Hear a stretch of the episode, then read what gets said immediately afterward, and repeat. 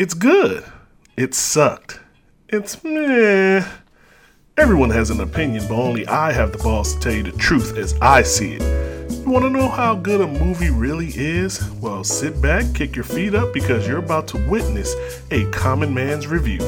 Let's get this mother started out right as another past and present movie review episode begins now.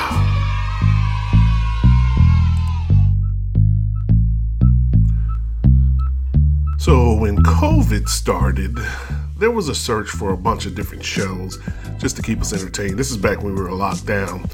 And throughout my search, I came across this show known as Industry, which was playing on HBO Max.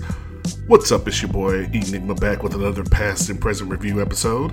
And today we're going to talk about the latest season of Industry. Now, this show was sold to me to be like a billions type of show, and let me be honest with you, it's not. Now, make no mistake, it's not industry's fault because anything dealing with hedge funds or banking or stocks or anything like that is going to get compared to billions, and this show just wasn't it. It was entertaining, make no mistake, but nonetheless, not even close to billions. Now, even though it was entertaining, it wasn't a show that kind of stood out to me. It was just one of many shows that I watched throughout that time. And I thought nothing of it. You know, first season ended like, okay, had this nice little drama with a couple of characters, but it really wasn't nothing that stood out. So when I heard there was a second season, I forgot this was even a thing. I'm like, oh, I remember that show. It reminded me of that um, one show with the stewardess that HBO had too. I watched the second season of that, and that was terrible. I didn't even review that one, but industry did get a little. Well, let me go into it before I kind of spoil a few things. So there'll be spoilers on this, obviously. But I didn't remember much of what happened in the first season. and so I had to do some research on it to kind of catch back up to see exactly what happened. It stars Myha'la Herrold, I'm hoping I'm pronouncing that right, as Harper, and Marisa Abela as Yasmin. And those are the only two characters I really care about. And they're also the reason that I tuned in for the second season because both of these women are fine as hell. At least in my opinion. So that's basically the gist of it as far as how I got into the show and why I decided to watch season two. Again, I didn't remember much of what happened, so I had to do a little research. But it picks up from last season where Pierpoint workers seem to have been affected by the pandemic and they had been returning to office. Everyone but Harper. She's the last to return because of the fallout with Daria's firing. And if you remember in the first season, just trying to catch back up, Daria was one of the managers that was supporting her at one point, and she was trying to change the culture, but she was also trying to mess with Harper's money. And you know, you can't do that. And so management got with her and talked to her about bringing her boss Eric back, who had been fired for cause. And when Harper recanted her statement that got Eric fired in the first place, they rehired him and they fired Daria for starting some mess because they wanted to keep that culture that they had going, as toxic as it is, going the old way. And Daria was trying to put a, I guess, a feminine part in there. You know, those old men don't want all that going on. So, anyways, that's basically what she did. So she was met with a lot of anger, especially from her former friend Yasmin, who herself this season had become a bit of a bully. That, you know, if you remember in the first season, she was bullied herself when she first started as the student rep or whatever they were called.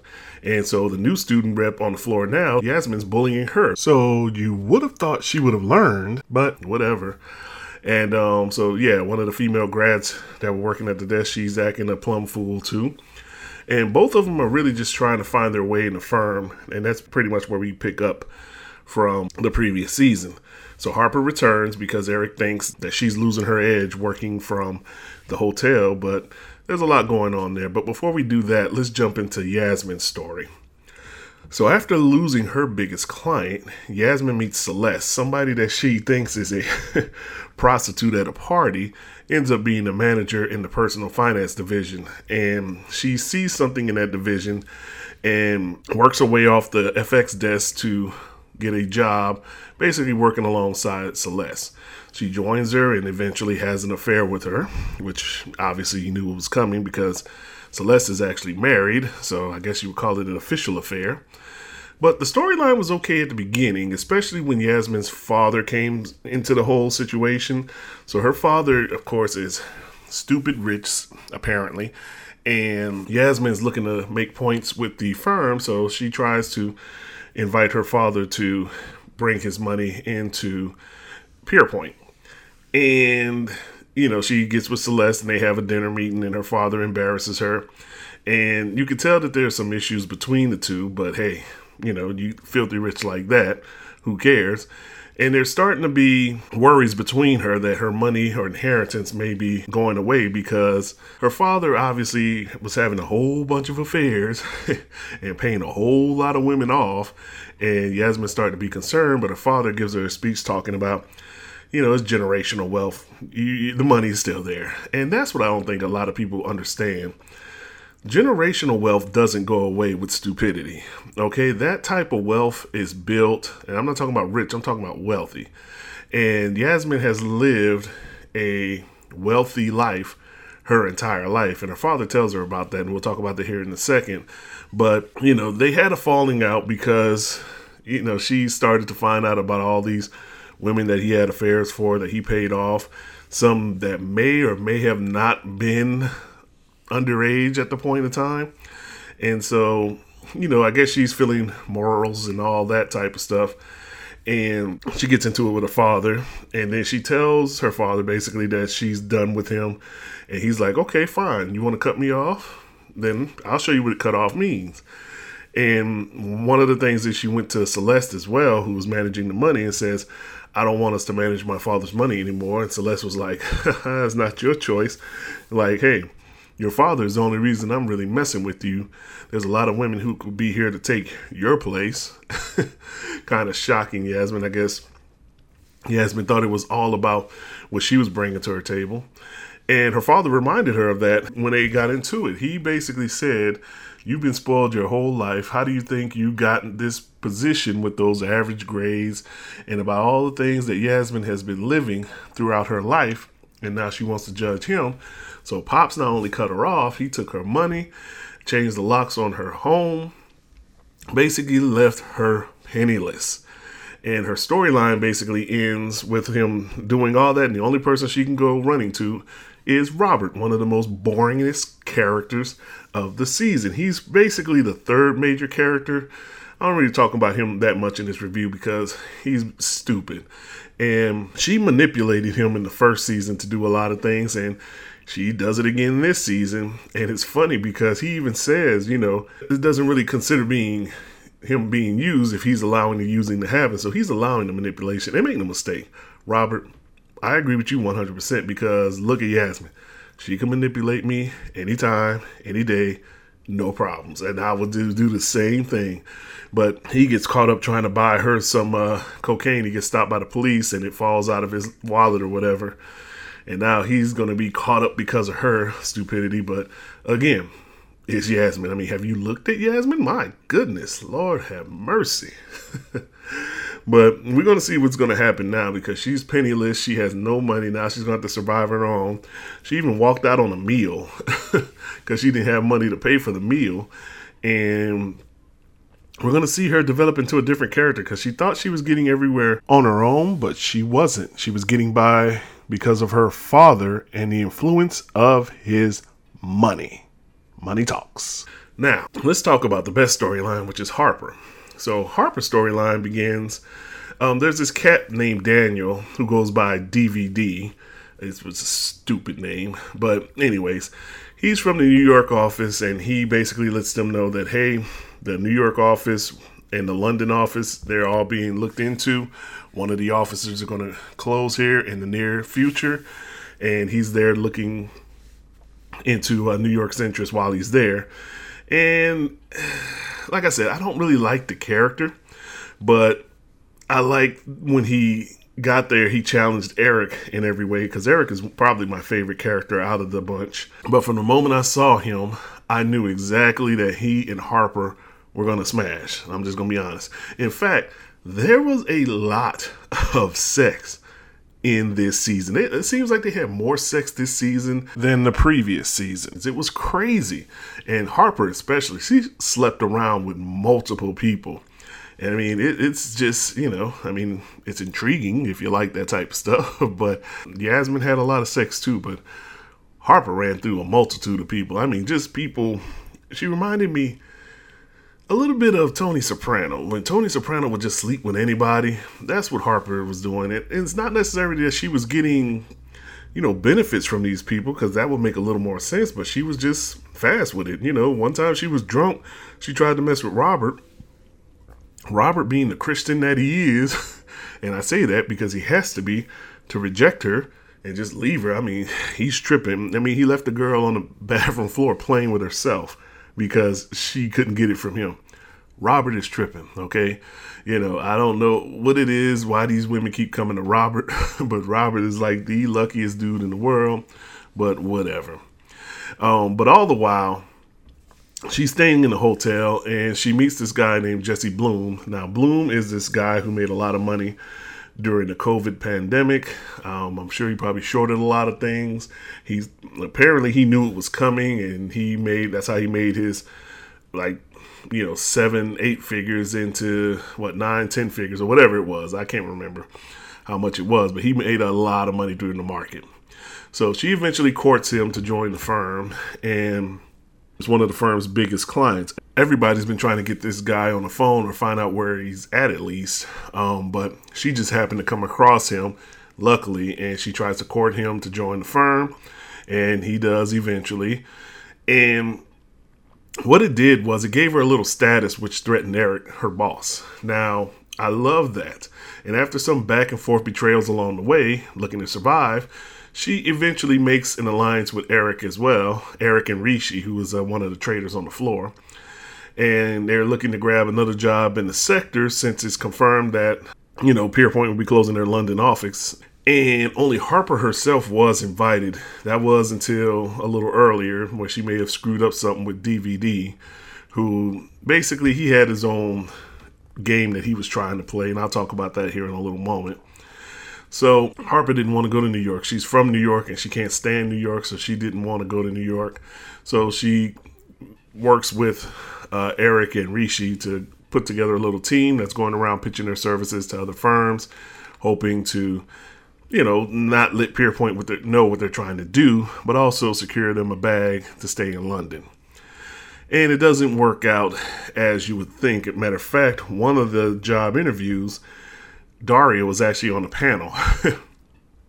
and they knew once Daria saw them that she was going to leak out to to Pierpoint to hey, your people are looking to leave and you know really get them kind of blackballed in the industry. So in a desperate attempt, and honestly, this part here was kind of predictable.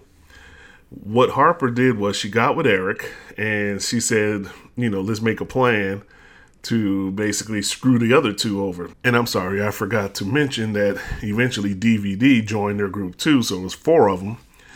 And she got some inside information from Gus, and I'm gonna talk about him a little bit here in a moment. But she got some information from him, inside information, which she leaked to uh, Bloom.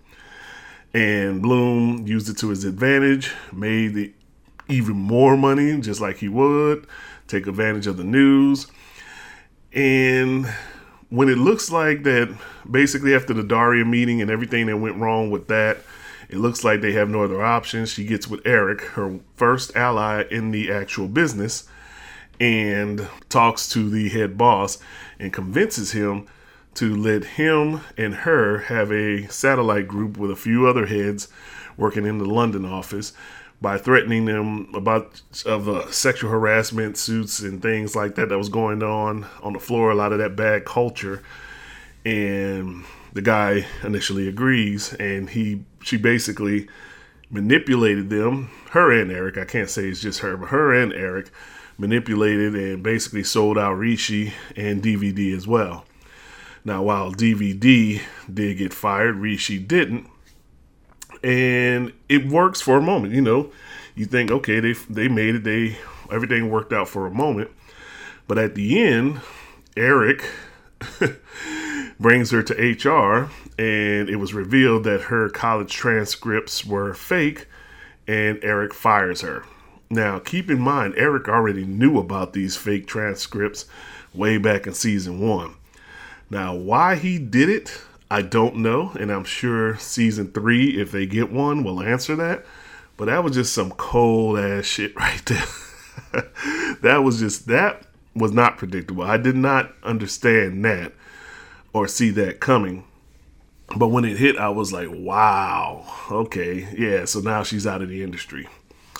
So that's how her storyline ended for the year. And make no mistake, there's a lot of other things that happened. I'm just kind of hitting the, the overview of it. There were a couple other storylines too involving Robert. Like I said, boring as hell, did not care about it, and Gus. And his storyline was kind of boring as well too. But the reason I point out Gus is he really wasn't part of the industry because remember he was in the first season and he didn't get the job. So I'm like, why are they keeping him around? And the reason they're keeping him around is because he was a homosexual character. And now, before you start typing like, "Oh, no, you have a problem with homosexual characters," hear me out for a second. He has no part of the main storyline until the end, which they kind of wrote him in, giving out that information from his political job that he had. But his main thing, he was basically brought into by Harper to tutor Jesse Bloom's son. And here is why I'm pissed off about this. When they make these shows with these homosexual characters, the males especially, it's like any male would do. Like if you watch a lot of shows, and, and think about this if you're straight out there, do you just look at any woman and be like, I'm gonna get with her? That's how they treated this, and that's how they treat a lot of these homosexual storylines with males. Is like they will sleep with any other male as long as he's homosexual. Does that make sense to you? I mean, if I was part of the homosexual community, I would be pissed at this portrayal because there literally was no buildup between him and the son. Well, I shouldn't say none, very little buildup between him and Jesse Bloom's son to warrant that. And next thing you know, they're sleeping together. Like all male homosexuals do not sleep with every other male homosexual. At least that's my understanding. Like they have they have certain types like the rest of the world. And for some reason Hollywood hasn't figured that out. If you see two male characters in a show and they are gay, they are going to sleep with each other. That's just what it is. And that's what pisses me off about this character. And if I was in the homosexual community, I would be pissed too. Because I know they have standards. Guys don't just sleep with any other guys just because they're gay. It's the dumbest thing I've ever heard, but that's how they treated his storyline just to keep that homosexual storyline in there, and it was stupid. I mean, if he would have built up, they went out on a couple dates or whatever, just build it up. Don't just jump right into it as like, okay, he's gay. Okay, I found out he's gay. I found out I'm gay. Let's sleep together. It's just dumb. And I don't know. That's just stupid to me. Anyway. But overall, the story is at its best when Harper and Eric, as frenemies, go against each other. And the reason I say frenemies because they have a history. They're the best parts of season one, let's be honest. And in season two, they are the best part of it as well. And I was kind of upset because Eric had this battle with DVD and he tried to get DVD fired, but it backfired, and he ended up getting promoted to a meaningless job in the corner. I don't see how getting paid more money sitting in a corner office doing nothing basically is a bad thing, but it was for Eric. And so he was off the show for maybe a few episodes. So he didn't have that connection. They were trying to put DVD in there with Harper, and it just didn't work. I did not like the DVD character. Thought he was an idiot. He was just ugh, hated him. I mean, I knew they brought him around just so she could have somebody to sleep with and kind of have that uh, battle between that, but it didn't work. And then when Eric returned, that's what made the show kind of pick back up for me. And Eric is a cold dude too. He tried to steal Harper's biggest client, the one, the Jesse Bloom. She, he tried to convince him to go with him, and that's what I love about their dynamic. They're fr- I won't say friends, but frenemies. Yes, that's probably the best word to say because they will look out for only themselves whenever it, it takes place, but they also have a mutual respect for each other. And for him to reveal the fake college transcripts, I thought was I was like, what is the reasoning behind it? So basically, we're not going to get an answer for that. But she was part of insider trading and maybe he was doing her a favor by getting her fired for this instead of insider trading thing, which will be a legal thing that could get her in jail. So I don't know. I don't know why he did it. We'll learn, I guess, next year if they have a third season, which I hope they do. But I don't know. That was just very strange to me. Um, but that's when the story was at its best, when it was Harper and Eric. The Jesse Bloom storyline was also decent. I like the back and forth between him and Harper. Jesse Bloom was probably the closest thing to Axelrod that they had from Billions in this show. And I did like him. He seemed genuinely cool at first, and it was like they were trying to play off each other, but eventually he took advantage of her, just like he does everybody else. And I like to think that Harper was more of a young Bobby Axelrod, too, because I could see him doing a lot of this stuff that she does, trying to get by, but she has a little more morals than he did. But you know, no, not everybody starts out like that. So maybe Bobby Axelrod was this way too, and then eventually he learned to be ruthless the way he was, and that's how he got his billions. But you know, awesome storyline there between Harper and Jesse Bloom. Now, if I had to pick a favorite part of the season, I would have to say it was Harper and her brother storyline. So, just to kind of set it up, Harper finagles her way to this uh, group for a meeting in Berlin, I believe it was. I know it was in Germany. I think it was Berlin. And that's where her brother is supposedly at. And her and her strange brother, you know, they haven't talked in years. They have a lot of childhood trauma. And when they reconnected, they talk about that. And the great thing about it is when they discuss the past, he tells Harper about herself, calling her narcissistic and selfish and things like that. And the reason why I like that is because he's the only one that can say it to her and actually hurt her with it. Like Yasmin said some things about her, she didn't really care. Eric said some things. And I'm pretty sure Robert may have said some things in the first season. I can't recall off top of my head now. But it doesn't hurt her, it just goes through her. Whereas this here hurts because you know her brother is the one who knew her obviously. They were both going through some traumatic things with their mother and he was going through a lot of pressure before he just up and left. And he was hooked on drugs for a while but he was clean when uh, harper reunited with him until they got into the club again and he ended up going on a bender Harper really feels guilty about a lot of things that happen in their relationship. And she even offers to, you know, take him in, like, hey, I make enough money to take care of both of us. But he doesn't really want to because he just doesn't trust Harper because she, you know, even this, she was upset and doing all these things because of her selfish ways, trying to make herself feel better about some of the things that she lacked in their relationship and, you know, their prior history. And I think that was probably the best part of the season is really seeing Harper. You know, you've seen her vulnerable before, but to see her at that emotional pit to where you can't fix it. No matter what you say is going to fix it. No matter how much money you throw at it, it's going to fix it. This was Harper at her essence. And what I like about it is it really changed her dynamic throughout the show after that because she kind of snapped at Yasmin after that. She broke it off with DVD. She was basically cold with him because she was going through some things and she's basically closed herself off. So that is a character flaw that's very, very, very intriguing. And I like to see that vulnerable part of her. And I thought that was definitely the best part of this season. And, you know, that childhood trauma and everything, you know, he wasn't interested in dealing with her and essentially tells her to piss off. So I thought that was excellent. I thought that was probably the best part of the season, that interaction. It was on just one episode where they were together, and I really, really enjoyed that part because, like I said, Eric is probably my favorite character, but Harper is definitely a close second because, you know, it's just that dynamic. Just nothing can really hurt her but her. initially, but to see somebody else to be able to do it, I thought was fascinating. Anyways, but this is a show that can make two beautiful women in Yasmin and Harper seem so ugly with their ways. And to be honest with you, the second season was definitely far superior than the first.